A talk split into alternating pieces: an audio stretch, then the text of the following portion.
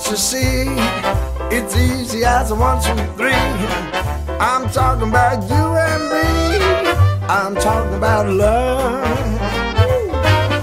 I bet you find it's on everybody's mind. What makes us one of a kind? I'm talking about love. It doesn't matter where you travel, you are sure to see miracles unravel with L O V E. Listen here, the message is loud and clear. Can't help what I feel, my dear. I'm talking about love.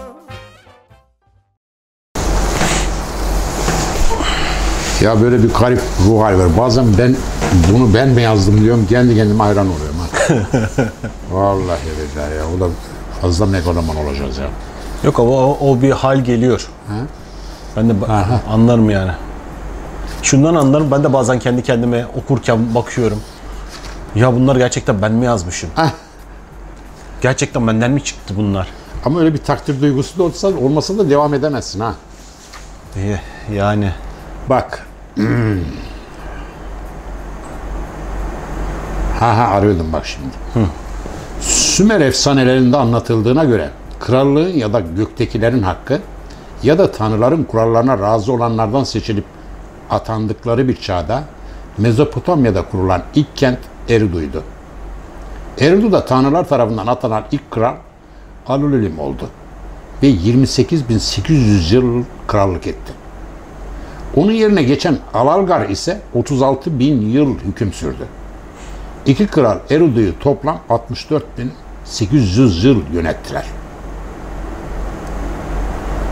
Bunlar şey, maşallah. Tablet yazılarında. tablet tabii tabii. Burada da. Sonra Eridur Bat, çok hoşuma gittiği bir bölümdür de. Hülyalar uyandırıyor. Düşünsene. Anasını satayım. 21 bin yıl, yıl yaşıyorsun mesela. 21 bin, 21 bin yıl. He. Enmendur Anna Kral olmuş. O da 21 bin yıl hüküm sürmüş. Düşünsene. Böyle, böyle düşündüğüm zaman bile bir heyecan yapıyorum yani. yani. Sonra krallık Eridu'dan Sümer'e geçti. Enzip Zi Anna 28.800 yıl krallık etti. Sonra krallık Sippar'a geçti. Enmendur Anna kral oldu ve o da 21 bin yıl hüküm sürdü. Sonra Sippur yerle bir edildi ve krallık Şurupak'a geçti. Orada tam Tanrı Kral Ubatutu 18.600 yıl hüküm sürdü. Sonra Zirsutra kral oldu. Zirsutra aslında şey, Bizim Zerdüşt değil mi? Hı? Zaraostra mı? Zerdüşt. onlar daha sonra. Bu Nuh olması lazım. Nuh. Evet. Onun krallığı sı- sırasında tanrılar acil olarak toplanıp insanların ve dünyanın ha Nuh tabi iyice rayından çıktığını iddia ettiler ve insan neslini cezalandırmak için korkunç bir tufana karar verdiler. Ve Sümer diyarını bir tufan ile silip süpürdüler. Bu tufan Nuh tufanı olarak da bilinen tanrıların insanlara verdikleri ilk büyük cezadır. Böylece Ziusutra krallıktan uzaklaştırılmış oldu ve ölümsüzlükle ödüllendirildi sonra. Tufan sona erdikten sonra insanlık taze bir çamurdan yeniden türedi. Ve krallık tanrılar tarafından fakat daha denetimli olarak yine gökten verilmeye başladı. Ve Eridu yerine Kiş seçilmiş krallık oldu. Kiş'te ilk kral Gar-Ur 1200 yıl hüküm sürdü. Kulla, Nabida, Annapat 960. Nereden aklımı tutacağım da ben bunları? Bu yerde var ki ben de alıyorum oradan ayrı. 960 yıl krallık etti. Palakan Kinatim 960 yıl hüküm sürdü. Nangis, Disma ve Bahinna'da bu yana zaman kavramı kalmadı artık. Şuraya bak. Devam ediyor heriflere bak. Yani 20 bin, 21 bin yıldan 960 seneye indiler. E, evet, evet, iniyorlar. Bize doğru geliyorlar. Bu an um 840 yıl. Kalibum 966 yıl. Kalumu 840 yıl. Zukap 9 yıl. Atap 600 yıl. Onun oğlu Maşta 840 yıl. Onun oğlu Arbium 720 yıl hüküm sürdüler. Ülkeleri güçlendiren ve göğün tatlı suyuna kavuşturan çoban kral Etana yeniden uzandık, uzattı krallık süresini. Tam 1560 yıl. Demek ki bunlar kendi kendilerini uzatıyorlar abi. Ya bazen şey düşünüyorum hocam. Bunlar ya sembolik değilse. Neler? Be- Belki insanlığın eskiden tarihi, bilinmeyen tarihinde böyle şeyler gerçekten varsa. Önemli değil o var artık yok şu anda. Ya. Ve şu anda yok. Onun Acaba için- var mıydı? E, Ben kabul etmek bana şey hülyalı geliyor, hoşuma gidiyor yani. Ya hülyalı olması daha iyi. O zaten Kesinlikle. Kesinlikle. Evet, şeye doğru bak şimdi düşüyor şimdi. Etana'nın oğlu Balin 400 yıl krallık etti. Enmennunna 660 yıl hüküm sürdü. Onun oğlu Melamkiş 9 yıl hüküm sürdü. Onun kardeşi Balsar Nunna 1200 yıl hüküm sürdü. Onun oğlu Samuk sadece 140 yıl krallık etti. Onun oğlu Tiskar 305 yıl, 305 yıl, İlku 900 yıl, İltu Sadom 1200 yıl hüküm sürdüler. Uruk'ta güneş tanrısı Utu'nun oğlu Meskeşer hem farklı davranan ilk kral hem de ilk baş rahip oldu. Hem yukarıdaki dağlara hem aşağıdaki denizlere sadece o gidebildi cesurca. Fakat bir gün cesaret ettiği denizlerde kayboldu. O yüzden 234 yıl hüküm sürebildi ancak. Enmerker Meskik şey, şey Enmerker şeyin eee, babası. E, Gılgamış'ın annesinin babası. Oğlu e, ve güneş tanrısı Utu'nun torunuydu. Uruk'un etrafını büyük bir suru ile çevirmeye karar verdi. Çünkü güvendiği kainlerden biri gizlice dedi ki ona öz kızın Ninsu'nun bir oğlu olacak ve seni devirip yerine geçecek. Çoban Lugalbanda da onun en güvendiği komutanıydı. Bazı anlatılarda onun da Uruk'un ilk insan krallarından biri olduğu anlatılır. Fakat ne kadar krallık yaptığı bilinmiyor. Öte yandan zaten o sırada Kiş kralı Mebagaresi uzun zamandır savaş planları yapmaktaydı Uruk'un fethi için. Onun yerine geçen oğlu Akka da babasının izindeydi ısrarla. Kiş bahçıvanı Şukalitoto böyle anlattı Gılgamış'a Mezopotamya krallarını. Ona babalık eden adam anlattı. şey anlatıyor. gibi ya. e, Tolkien'in Orta Dünya'nın hikayesini anlatır gibi. Ama bu bizim direkt tabletlerden anlatılar yani. E, buradan alıyor zaten canım. Evet. Buna İlhamı oradan gelmiş. Tabii. Ve dedi ki sonra da gördüğün gibi Gılgamış o korkunç tufandan sonra giderek kısaldı krallık dönemleri. Ne oldu dersin o arada? Öyle ya da böyle gördün mü krallığın bile nasıl da geçici bir şey olduğunu aslında. Sen, sen ki en tecrübeli gözlerinle ve olgun bir akılla görmedin dünya henüz. Sen ki kamışlarla, sazlıklarla konuşup dururdun buralarda. Ağaçların dallarına, bitkilerin köklerini anlatırdın derdini. Benim hoşuma gidiyor hemen. Anlamışsınızdır. Gılgamış gayrimeşru bir çocuk olarak gelmişti dünyaya. Bunu bir- dünyada da ilk söyleyen benim. Tablette yazmıyor ya. Eyvallah. Abi ne olur? Gayrimeşru. Kuralların dışında ya. Ha, Bu kadar evet, basit. evet. Ama onu demiyorlar. Niye? Orada yazmıyor onun için. Ben adını koyuyorum şimdi de. Ana baba şefkati görmeden büyümüştü uzakta. Kiş bahçıvanın bahçesi düşmüştü şansına. Ana tarafından dedesi Kral Enmerkar, kızının hiç er- bir erkek cinsiyle bir ilişkisi olmasın ve onlarla kutsal bir birleşme yaşamasın diye tek kızı Nilsun'u bir zindana kapattırdı. Ve kapısına da en güvendiği bir adamını koydu. Benim çok hoşuma gider. Şimdi eee, İzmit, yok Adapazarı'nda bir okuyucu kadın buldu beni. Kitabı almış, okumuş. Çok etkilenmişler, çok üzülmüşler, ağlamışlar. Ondan sonra bunların da ortaokul ikinci sınıfa giden bir çocuğu varmış arkadaşlarından birisi. Çocuk almış, kitap okuyor. Çok çocuk almış. Demiş ki niye demiş Gılgamış'ı öldürüyor bu yazar?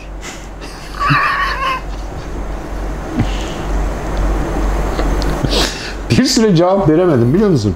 Çocuk diyormuş ki bu kitapta Gılgamış ölüyor. Ölmemesi lazım. Böyle adamın ölmemesi lazım. Dedim ona aferin lan. Ölmemesi lazım. Bu puş ipneler ölsün, onun gibiler kalsın. Bu arada kitabın adı Gılgamış'ın Yaprakları.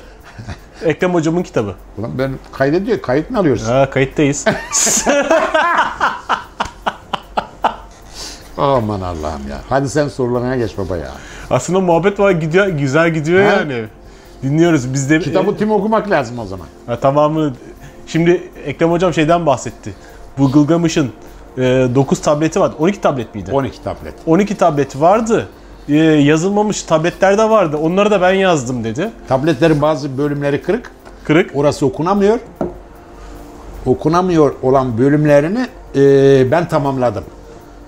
Ben tamamladım. Şöyle daha doğrusu yani 12 tablet olması hikaye şöyle. Bir, milattan önce 4 ve 5. bin yılda veya 3. bin yılda veya daha bir fazla bir bin yılda bunu çok farklı söylemler olarak geçiriyor. Gılgamış gerçekten yaşadığı varsayılan e, dillere destan bir hayat hikayesine farklı bir kişilik, kimlik. Fakat henüz yazı keşfedilmediği için onun hikayesi anlatılmamış. Fakat kulaktan kulağa yazılı kültür değil sözlü kültür zamanından kalma bir özellik olarak kulaktan kulağa anlatıla anlatıla gelmiş yazı keşfedilir keşfedilmez insanların da yazdıkları şeyler var. O yazdıkları şeyin içerisinde şu da var. İşte adam pazara çıkıyor, gidecek, soruyor ne lazım? Kadın da tablete yazıyor. İşte şundan, WhatsApp'tan şundan- yazar gibi. evet, evet, şundan şundan adam eline tableti alıyor. Bugün de birçok erkek kağıttan gidiyor işte bir şekilde ya da telefonuna kaydediyor. Gidiyor işte bir kilo pırasa alıyor, ıspanak alıyor, işte biraz pirinç alıyor falan gibi. Böyle bir şey. Ama o arada da bir de galiba edebiyat hissi var ki o edebiyat hissi olarak kulaktan dolmuş olduğu Gılgamış'ın hayat hikayesinin sahneleri var, olaylar var. Nasrettin Hoca hani bir gün bilmem nereye gitmiş diye anlatıyor ya. Evet. Burada da Gılgamış işte bir gün Sedir ormanlarına gidiyor Enküdü ile beraber filan diye böyle anlatıyorlar. Bunları tabletlere geçirmişler. Bunu bizim Çorum'da, Hatuşa'da geçirmişler. Ee, Güneydoğu'da, Urfa civarlarında geçirmişler. Suriye'de var, Lübnan'da var, Süleymaniye'de var, Irak'ta, İran'da var çeşitli yerlerde falan filan. Bu hikayeyi atıyorum Lübnan'daki kişi de kulaktan dolma bilgiyle öğreniyor ve o da tabletle beraber hani şimdi bilgisayarlar nasıl şimdi e, yaygın ve herkeste var cep telefonu herkeste var ya yazı keşfedilince çamur çamuru hazırlıyorsun üzerlerine böyle kıvamına getiriyorsun ondan sonra bir şeyle kazıyorsun yazıyorsun hanımın pazardan ne alsın diye yazıyorsun yani ulan dünya böyle kurtulur hadi bu fikrimi de yazayım gibi bir şey yok gelişmemiş henüz şeyler Ee, bunlar orada burada farklı farklı yerlerden toparlanıyor ve milattan önce 1100'lü yıllarda Asur kralı Asurbanipal ki e, eğitim görmüşler bileceklerdir. Asurbanipal'ı ismini bilecekler. Zalim bir kral olarak şey derler ama adam kültüre, sanata, geçmiş tarihe meraklı. Et, e, geçmiş antik antik bazı özellikli eşyalara da meraklı. Onu da sevdiğini bilenler bu tabletlerden buldukları yerlerden toplamışlar, götürmüşler hep. Adam da bunları bir yerde toplamış. Ninova kitaplığını koruyor sonra. Bunun içerisinde neler neler var. Dolu. Bir yığın bilgi var. Bunun içerisinden bakıyor ki Gılgamış diye bir tip çıkıyor ve birçok isimle ilgili var. Fakat Gılgamış daha tutarlı, daha çok, daha yaygın, daha farklı bir hikayesi var adamın. Ve dönemin şairlerinden Unini çağırıyor onu. Diyor ki bak böyle böyle bu tabletler çür- dökülüyor, gidiyor, toz oluyor. Çünkü o zaman daha tabletleri çamur tabletleri bugünkü tuğlalar gibi fırınlarda pişirerek kalıcı yapma teknikleri de gelişmiş değil muhtemelen. Bunların diyor sen al bunları tekrar bir daha kalıcı tabletlere dönüştürelim. Editörlük yaptırıyor yani. Tabii tabii bir bakıma e, editörlük yaptırıyor. Fakat ben buna yeniden yazım diyorum. Yeniden yazım çünkü onu yazmış birileri. O yazılan şeyleri toparlıyor ve 12 tablet 12 ayrı olayı anlatıyor aslında. 12 ayrı olay, 12 ayrı hikaye demektir Gılgamış'la ilgili. Ve bugün dünyadaki Gılgamış Destanı diye bildiğimiz destanın kaynağı Unini'nin yazmış olduğu 12 tane hikaye. Unini de bunu şöyle yapıyor. Lübnan'daki anlatıyor bir ormandaki bir ağaç kesme ve o dönemde canavarlar falan deniyor ama Ozan'ın o ormanın kralın ya da tanrıların koruyucusu şeyi aslında muhafızları onlar adamları bir şekilde o olayı anlatırken her anlatılan olayda kulaktan dolma anlatı olduğu gibi farklılıklar var. Bu bunu böyle anlatmış, bu böyle anlatmış, bu böyle anlatmış. Şimdi elimizdeki o orman hikayesini anlattığı şekil bütün onların sentezinden oluşturan aslında hmm. Uninni'ye ait bir anlatım. Eyvallah. Böylece yeniden yazmış oluyor. Eyvallah. Burada mantığını, o dönemin kültürünü, muhtemel ki o dönemde o yerleri biliyor, gitti gördü. O çevrede çünkü. Bir de Asurbanibal gibi bir adam ona görev veriyor. Sağlam yapmak zorunda. Bugün o Unini'nin 12 tableti olarak biliyoruz. Ben dünyada belki ikinci defa yeniden yazan kişiyim. Neden? Unini yazdığına göre ben niye yazmadım? Ben de aynı yolu izledim. Türkçe'de ne kadar çevrilmiş Gılgamış Destanı hikayesi varsa farklı farklı isimler çevrilmiş. Aynı olayı aynı metinden bu böyle çevirmiş, bu böyle çevirmiş, bu böyle çevirmiş. Kimisi bana tuhaf, kimisi yanlış, kimisi ilginç, kimisi eksik. Ben bunların hepsini birden kendime göre yeniden yazdım ve yeniden yazım diye tanımlıyorum ben bunu. Buna ama böyle yetinmiyorum. Şöyle bir şey de yapıyorum.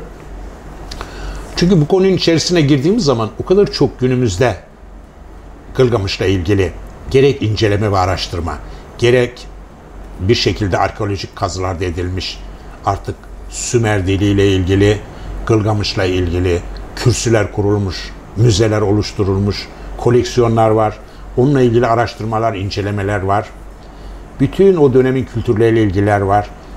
O dönemin anlatılarındaki özellikler var. Onları da ister istemez tanık olduğumda şunu fark ettim. Burada bir kişinin kahraman bir kralın hikayesi anlatılıyor aslında. Tanrılara baş kaldıran bir hikaye. Yarı tanrı, yarı insan bir kişiye anlatılıyor. Fakat destan kavramı özellikle Sümerlerde, Akatlarda, Asurlarda olduğu olan özellik bu.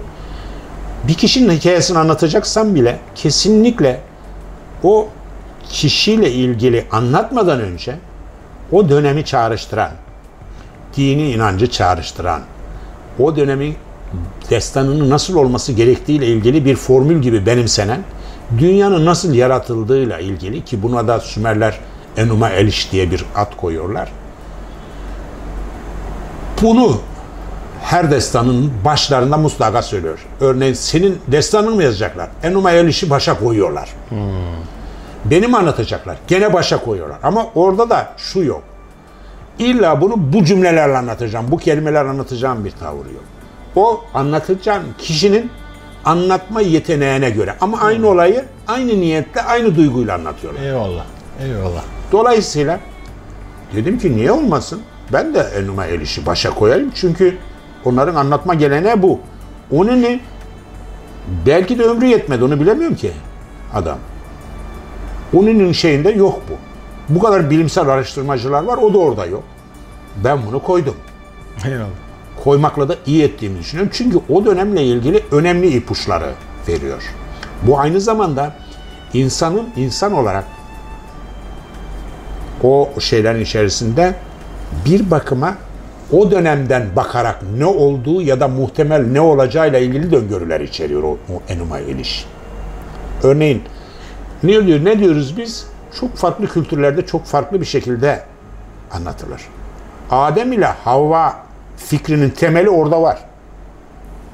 Çünkü diyor ki Tanrı önce şunu yarattı, sonra bunu yarattı deyip hatta kazma kavramını bile ilk defa insanda kazma kavramını oraya geliyor ve tahıl tarım ortaya çıkıyor. Bu kadar önemli bir şeyi tarım, çiftçilik, bahçıvanlıkla uğraşıp da sonra kral olan Gılgamış'ı anlatırken anlatmazsan eksiklik diye ben hep görürüm onu. Eyvallah. Örneğin bir şekilde kitapta çeşitli ağaç, hayvan, dere, tepe, atları var. Fakat bunların ne olduğu bilinmiyor. İşte ben onu da araştırmaya çalıştım. Ve sergide de şu bak. Bu Babil söğütüdür. Öyle mi? Tabi. Şimdi Irak'tan mı getirdiniz? Nereden? oradan geliyormuş. Hepsi bir macera. Teşvikeden evden çıktım, yürüyorum. Tam da sergi hazırlıkları devam ediyor benim. Telefonla görüşüyordum. Buna gözüm çıktı. Daha kızıldı onların renkleri biraz daha. İleriye doğru gittim. Jeton düştü benden. Dedim ki ben seni sonra arayayım mı dedim. Kapattım telefonu. Geri döndüm. Jeton düştü. Ben dedim ki bu çok güzel bir şey. Kesinlikle bu Gılgamış'la bilgisi var bunun diye. Sezgiyle. Karar verdim. Döndüm bu ne dedim. O da Salix dediler. Nedir dedim bilmiyoruz abi dediler. Ulan internete gittim Salix abi Babil söyledi. Babil neresi abi? O da gene Gılgamış'ın o bölgesi. Evet. Bak rastlantıya bak. Şimdi böyle daldan dala gidiyoruz ama ilginçtir mesela gene destansıdır. Gılgamış Nuh'un yanına gidip hayal kırıklığına döndükten sonra aradan 30 yıl geçmiş. Kendini kral zannediyor. Baba, anne, oğul ilişkileri var tuhaf. Fakat baba gidiyor ve ben o kitapta bir de Gılgamış'ın nasıl öldüğüyle ilgili birkaç tür anlatım var Tabletlerde. tabletlerde. Ve sonra çevirilerde de farklı farklı. Şeyde e, şeyi yok. e, Çeviriler meselesi değil. O Gılgamış'la ilgili. Bunlar Gılgamış'la ilgisi yok. Fakat düşünebiliyor musun? Ölümsüzlük peşinde giden bir adamın öldürmüyor. Dikkat et. Çocuk ne diyor benim kitabı okuyunca? Diyor ki bu adam Gılgamış'ı niye öldürdü? Belki onu da öldürmek istememiştir. Ama ben bu kitapta Gılgamış'ı da öldürdüm. Niye? filmin sonu ölümlü biterse acıklı olur diye değil. Çünkü o trajikliği de koymak istedim. Nedir o? Ölümsüzlüğün peşi sıra gidiyorsun. Güçlüsün. Bir bölüm var burada okuyacaksın inşallah. O da şu. Gılgamış'ın ölümüyle ilgili bir iki anlatıyı anlatıyorlar abi. Yani orada ben hala o bölüm okuduğum zaman ağlarım mesela. O da şu. O güçlü adam öyle bir güzel anlatıyor ki yatıyor ve kolunu kaldıracak kaldıramıyor. Sirena Bergerak'ta vardır öyle bir sahne. Onu döverek öldürürler. O da güçlü bir adamdır. Boktan boktan herifler onu döve de öldürürler resmen ve onlara karşı bir şey yapamaz. Yaşlanmıştır çünkü. Gılgamış da öyle. Şimdi kolunu kaldıramaz ölür. Oğlu bu da destansı bir şey. Fırat'ın böyle bir adamı Fırat'ın yatağını değiştiriyor abi. Bir kanal açtırıyor. Fırat'ı oraya çeviriyor. Suyu kesiyor. Oraya bir mezar kazıyor. Kendi tasarlıyor. Etraftaki söğüt yap, da- dallarını kesiyor. Tabana yerleştiriyor. Bütün ülkeye haber salıyor. Her bölgeden toprak getiriyorlar insanlar. O toprakları oraya koyuyorlar mezarının içerisine. Gılgamış'ı oraya koyuyorlar, oraya gömüyorlar. Gömdükten sonra da tekrar Fırat'ı kendi yatağına veriyorlar ve şeyin altında, Fırat'ın altında şu anda şey, Gılgamış'ın şeyi. Mesela. Bu da bana çok ilginç geliyor. Niye? Hiç böyle değildir belki bilmiyoruz orada. Belki anlatıyorlar öyle bir şey ama çok hoş. Niye? Çünkü Fırat'la, Söğüt'le Gılgamış coğrafi olarak da, kültürel olarak da orayla bütünleş, bütünleştirmiş oluyorsun böylece. Örneğin, bunu ben yaptım. Gılgamış geceleri çıkıyor, rüzgar esiyor, Fırat'ın kenarındaki söğütlerin hışırtısını dinliyor. Dallarının savruluşunu görüyor rüzgarda. Ve bundan çok etkileniyor. Ama hiçbir kitapta böyle bir şey yok. Ama Gılgamış gibi bir adam kesinlikle böyledir abi. Ben de onu kesinmiş gibi yazdım mesela. Bu da işin şey eee, dramatik yanı. Ve oğlu ne yapıyor abi? O dalları onun altına koyuyor. Eyvallah. Ne yaprakları diyoruz? Kitabın yaprakları bak. Ne o? Söğüdün yaprakları. Eyvallah. Bunların hepsini belki bir yazar e, endişesiyle, kaygısıyla veya iyi niyetiyle yazdım. Cehenneme bir kez uğrayanın üstüne siner ölümün kokusu. Karışır aklı en sağlam olanın bile. Çekilir kanı, bağ bahçesi hastalanır, şölleşir sulak tarlası bile. Gılgamış'ın ölüm korkusu olarak bunları ben hani yeniden yazdım bir tür. Aslında bizim temel problemimiz de ölüm korkusu değil mi? O cehennemi gö- göreceğiz korkusu ve o yüzden de tüm e, suyumuz çekilmiş değil mi? Evet, evet. Evet, evet. En temelimizde ölüm korkusunu kaldırdığında geriye bir şey kalmıyor ki korkacak.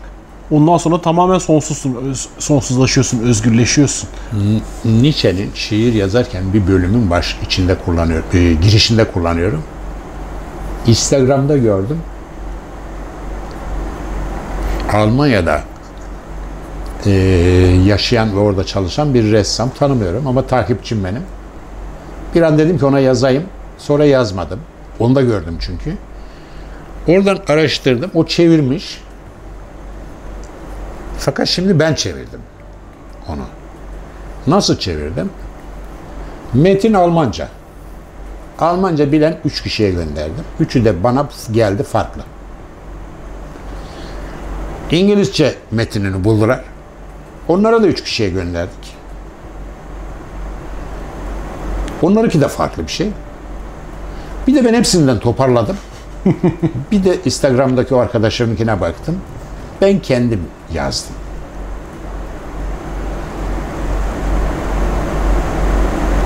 öylesine yaşamla ilgili ki kullanacağımız sözcükler.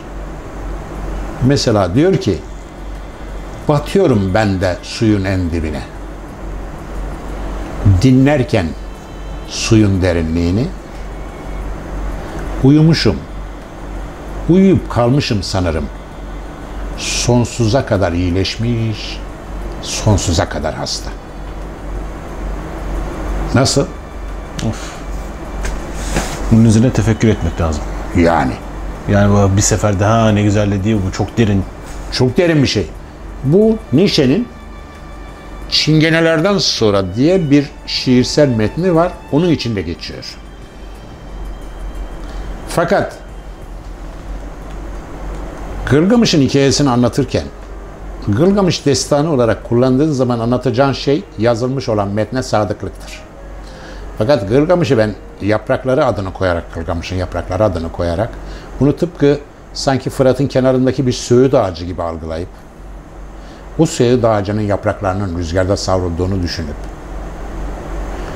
bir şekilde onu anlatma, ifade etme özgürlüğünü elde ediyorsun. Herhangi bir şiirsel metni çevirirken de aynı şekilde düşünmek zorundasın. Ama burada bu sözcük yok diyemezsin. Diyen çevirmenler var. Yok öyle bir şey. Çünkü önemli olan, bak şunun güzelliğine bak abi ya. Uyumuşum. Uyuyup kalmışım. Sonsuza kadar iyileşmiş, sonsuza kadar hasta. Bu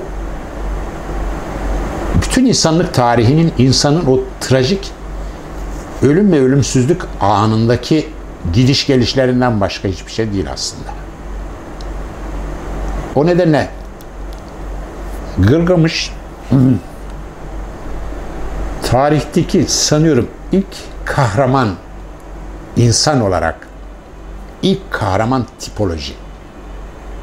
Başka bir şey yok, başka bir örneği yok.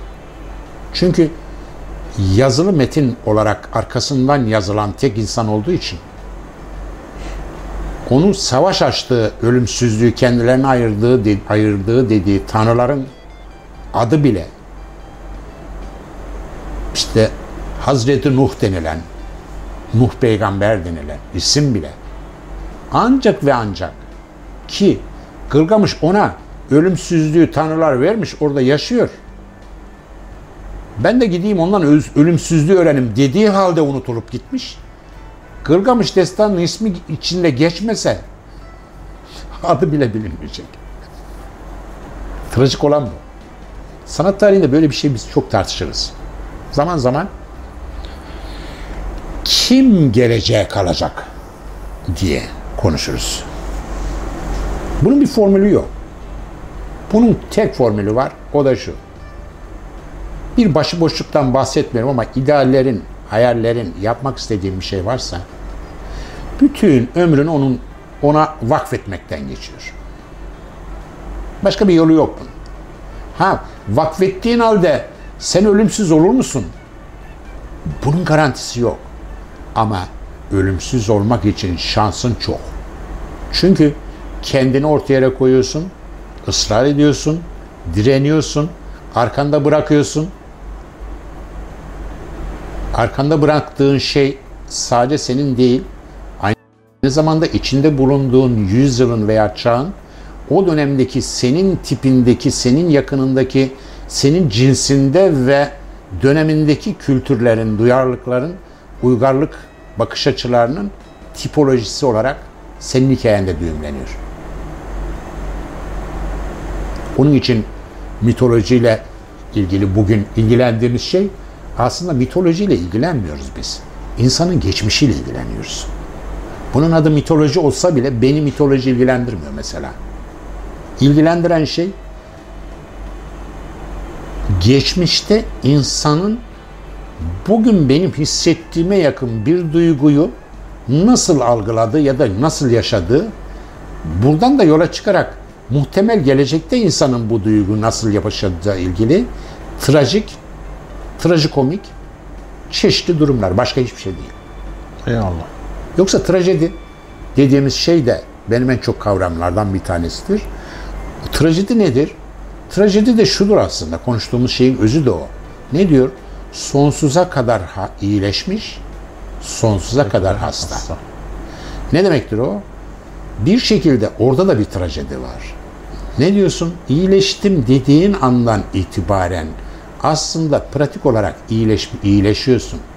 Ama felsefi olarak iyileşmiyorsun. Hasta. Devam ediyor. Ondan sonra da biliyorsun öleceksin. Başka çaresi yok bunun. Ee, trajedi arzu edilen, temenni edilenle olabilen ya da olamayan arasındaki gerilimdir. Başka hiçbir şey değil. O da nedir? Hayal ediyorsun ama gerçekleşmiyor. Ama o kadar çok tutkuyla hayal ediyorsun ve o kadar sahici ve gerçek bir şekilde gerçekleşiyor ki ikisi arasındaki bir gerilim hattı oluşuyor. İşte trajedi o. O trajedi dediğimiz şeyin kişisel hayatlarda da çok karşılığı var. Toplumsal hayatlarda da tarihte de çok karşılığı var. Ve o karşılıklar aslında bir sonraki kuşaklara birer ders alınacak öge olarak yansıyorlar. Onun için Romeo ile Juliet, Paul ve Virgin hikayeleri ya da işte Ryan O'Neill'in e, bir aşk hikayesi filmi hep aynı temellidir. E, biliyorsun Avusturyalı bir yazar da sanıyorum. Acaba Romeo ve Juliet ölmeselerdi de evlenselerdi ne olurdu diye adam yola çıkmış ve bir saksandı Juliet diye bir oyun yazmıştı biliyorsun belki de. Yok duymadım. Ve bir saksandı Juliet yani saksan sürekli olarak sevdiği, üzerinde gezindiği ağacın gövdesini kagalarıyla delmeye çalışır. Yaralar onu. Saksandı Juliet deyince yani Romeo ile evlenmiş olsaydı eğer Romeo'nun kafasını yiyecekti. Kastettiği bu. Tabii bir, bir hikaye var. Trajik olarak sonlanıyor. İki, o aşkla evlendiğin zaman sonra saksağın haline dönüşüyor karşındaki. Gene aynı şekilde Tolstoy, Anna Tolstoy, Sofia Tolstoy. Mesela onun da trajiktir hikayesi. Sofia Tolstoy'un anılarını okursan orada bir kadının ruhunu görürsün. Orada çekilmez Tolstoy'u görürsün. Fakat Tolstoy bir türlü ayrılamaz. En sonunda kızıyla beraber bir plan yaparlar ve Tolstoy kaçar. Yıllardan beri şikayet ettiği karısından kaçar. Tolstoy bu Rus yazar Tolstoy. Tabii tabii. Sofya kim? Karısı mı? Karısı. Ha, karısından kaçar. Eyvallah. Fakat geç kalmış. Önce kaçması lazımmış. Ve giderken bir tren istasyonunda üşütür. Tren istasyonu şefinin odasına alırlar onu. Ve kadın paniğe kapılır tabi. Çok karışık şeyler anlatıyorum ama benim tarzım da var. Eyvallah hocam. Ondan sonra bu e, karışık şeylerin içerisinde çü- küçük küçük anekdotlar var tabi hoş. Ve şey yapar. Kadın bulur izini ve onun nerede bulunduğuna dair bilgiyi alır anında gider. Fakat Tolstoy der ki ben ölmeden bu kadın beni görmeyecek ve görüşmez, kabul de etmez. Ölür ve ondan sonra görür kocasını. Mesela.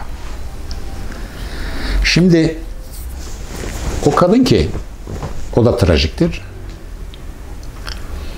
Tolstoy'un çok kötü bir el yazısı vardır. Bir aristokrattır karısı. Kendisi Allah'ın köylüsüdür. Benim gibi. Sabaha kadar yazar kitabını. Ve pestini çıkar, gözleri artık kapanmış hale gelir. Yazdığı her şeyi bırakır, hemen gider yatar. Kadın uyumaz o yazdığı sürece. Bekler. O yatmaya gittiği andan itibaren koşar hemen odasına. Yazdıklarını hemen okur ne yazmış diye. Çünkü Tolstoy yapan, öbürü yapamayandır. Ve hayran olur. Ve Tolstoy'un yazdığı, yazdığı şeylerin hepsini temize çeker okunaklı bir şekilde. Eğer o kadın olmasaydı Tolstoy'un kitapları yoktu günümüzde.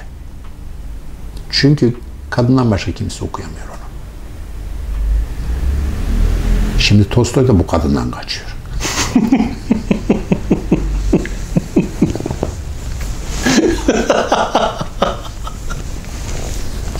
Yani insanoğlunun hayat şeyi trajedisi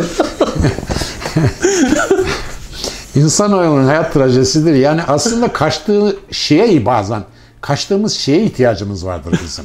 tamam mı? bazen de uğruna ölmeye gideriz ama öldürürüz geliriz. Çok iyiydi ya. Ama Allah'tan kadın destek olmuş. Şimdi benim bir hocam vardır. Ee, o anlatırdı. Bir filmde kadın şimdi şeye hayran. Müzisyene hayran. Adam muhteşem piyano çalıyor. Ama öyle böyle falan değil. Ondan sonra evleniyorlar. Filmin devam sahnesinde şu. Kadın o kadar sinir oluyor ki en sonunda piyanoyu yakıyor. Peki sen niye gittin o adamla evlendin? Adamın ne olduğunu biliyorsun, ediyorsun. Ama işte bu hayatın doğal diyalekti içerisinde var olan bir şey. O ne nedir? O da şudur. Sen gidiyorsun öyle bir meslek seçiyorsun ki işin içinde civalar var. Zehirlidir. Ve ondan hayatını kaybedeceğini bilirsin. Ama gidersin. Evet. Sadece kadın veya erkek meselesi, evlilik meselesi, çift meselesi değildir. Örneğin Gazap Kuşları diye bir dizi var. Ben hep anlatırım onu. Buradan da anlatıyorum. Bir şeyde bulur, bulurlarsa bulsunlar, izlesinler. Nefistir.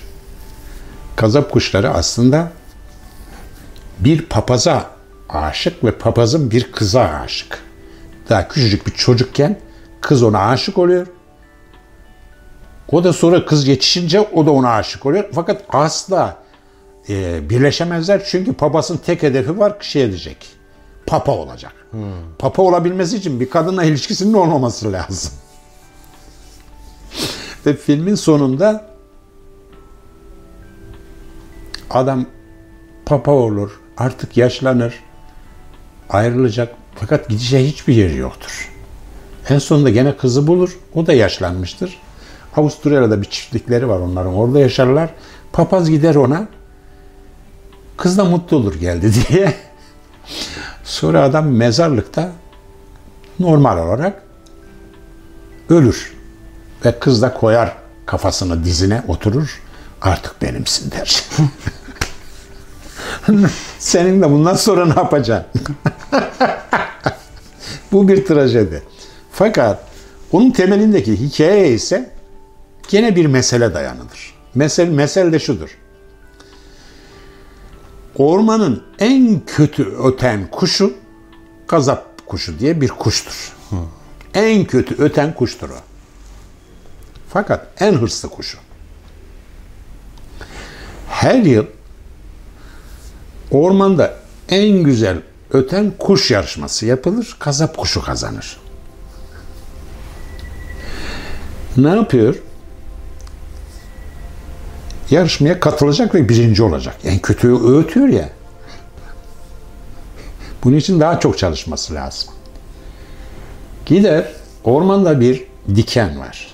Bir bitkinin dikeni var. Diken zehirli. Gider yarışma sırası geldiğinde bunu yere koyar, kuş poposuyla onun dikenin üstüne oturur. Oturulduğu zaman en güzel kuş, öten kuş olacağını bilir. Ama dikenin üzerine oturduğundan dolayı öleceğini de bilir. Ve oturur. Ve birinci seçilir göremez zaten gerisini ölür. Gazap kuşu bu. Hikayeyle bak nasıl bağlantısı var. O da şu. Adam kardeş, şey olmak istiyor, papa olmak istiyor. Ve bunun için aşkından uzak kalıyorsun. Onunla bir hayat düş, kuramıyorsun. Çünkü kalırsan birinci olamıyorsun. Papa olamıyorsun. Ama papa olmak için oturuyorsun dikenin üzerine artık o senin ölümün oluyor. Gidecek yerin yok gene oraya gidiyorsun. Fakat artık işe yaramazsın. Çünkü ölüm zamanın gelmiş. Bunun için hayat bazen böyle bir şeydir. Yani neden sanat tarihi aç sanatçılar tarihidir? Çünkü onlar aynı gazap kuşu gibi. Kalmak istiyorlarsa tarihe bunun hesabını kitabını yapmayacaklar. Sadece yapacaklar. Bu kadar basit. Vay bundan benim karnım doyar mıydı, doymaz mıydı? Bu bana ne getirir, ne götürür? Bu içinde yaşadığımız yüzülüm bunlar. Soruları ve bulunmuş cevapları var. O zaman da ne yapıyorsun? Ormanın en güzel öten kuşu sen olamıyorsun. Hayatta kalıyorsun. Sürdürüyorsun hayatı. Girdiğin risk yok. Girdiğin riske olsa bile anlayan yok zaten. Ama değişen hiçbir şey. Senin sen olman, kuşsan ne kuş olduğunu, serçe kuşu musun? Kırlangıç mısın? Baykuş musun? Gazap kuşu musun? Karar vereceksin. Gazap kuşusun ama sen serçeymiş gibi davranıyorsun. Hayatta bir yığın öyle insan var biliyorsun. Yahu sen serçe değilsin ki. Dolayısıyla hızlandırılmış, azdırılmış arzular çağındayız. Ve bu azdırılmış arzular, arzularımızın asıl hedefi olan doyuma ulaşmaları da zaten asla mümkün değil.